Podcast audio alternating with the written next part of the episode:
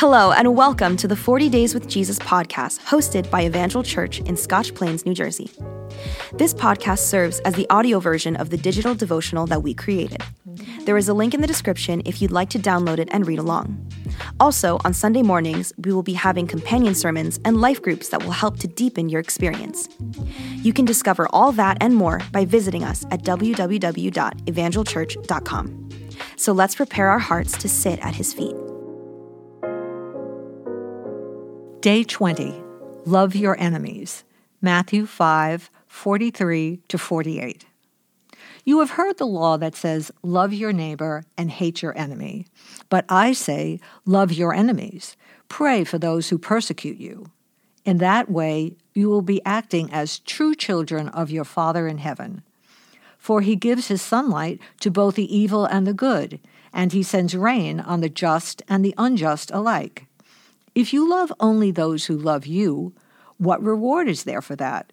Even corrupt tax collectors do that much. If you are kind only to your friends, how are you different from anyone else? Even pagans do that. But you are to be perfect, even as your Father in heaven is perfect. Love your enemies.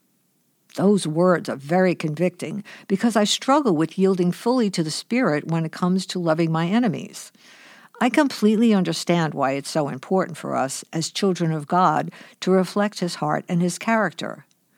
Things like offense, miscommunication, persecution, and judgment can so easily take root in our hearts if we're not quick to apply the kingdom principles of loving our enemies, praying for them, and doing good towards them. When we press into the character of Christ by loving those with whom we don't see eye to eye, the healing balm of the Holy Spirit binds up those bitter roots in our hearts and creates an atmosphere for restoration in the wounded areas of our lives. When we love our enemies, we are mirroring what God the Father has so graciously done for us. Our friendship with God was restored by the death of his Son when we were still his enemies. Romans 5:10 NLT. If not for the amazing love of a good father, you and I would still be lost in sin and would be enemies of God. He loves us so much with all our imperfections that he sent his son Jesus not only to show us the way to eternal life, but also to be the final offering and atonement for the sins of humanity. This perfect love has restored and reconciled us back into right standing with God through the precious blood of the Lamb. Jesus said, Your love for one another will prove to the world that you are my disciples. John 13 35 NLT. As ambassadors of Jesus, our purpose is to reflect his character in all situations. By loving those who have done us wrong, we have an opportunity to display His heart at work in us.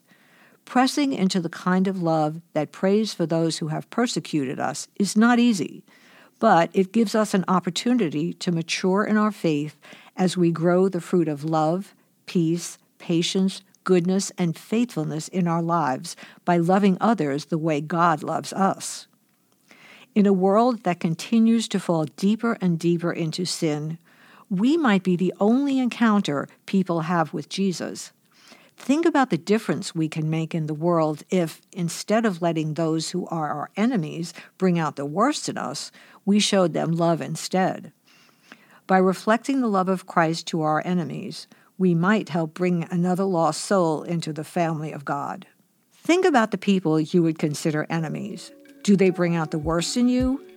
Take time today to ask Jesus to help you see them the way He sees them.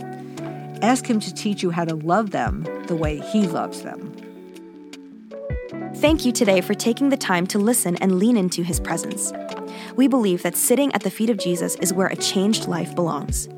If you have any questions about what it means to follow Jesus, the devotional, or Evangel Church, you can email us at info at evangelchurch.com. Reach out to us on social media or discover more by visiting our website at www.evangelchurch.com. We look forward to sitting with you at the feet of Jesus tomorrow.